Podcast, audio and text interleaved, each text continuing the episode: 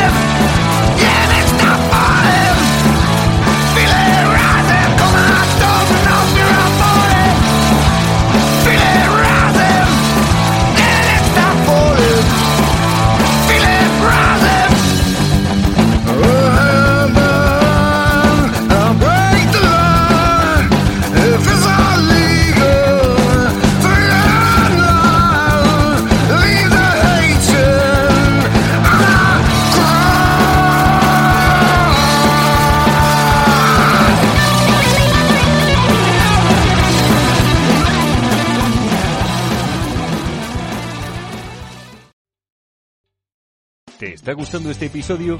Hazte fan desde el botón Apoyar del podcast de Nivos.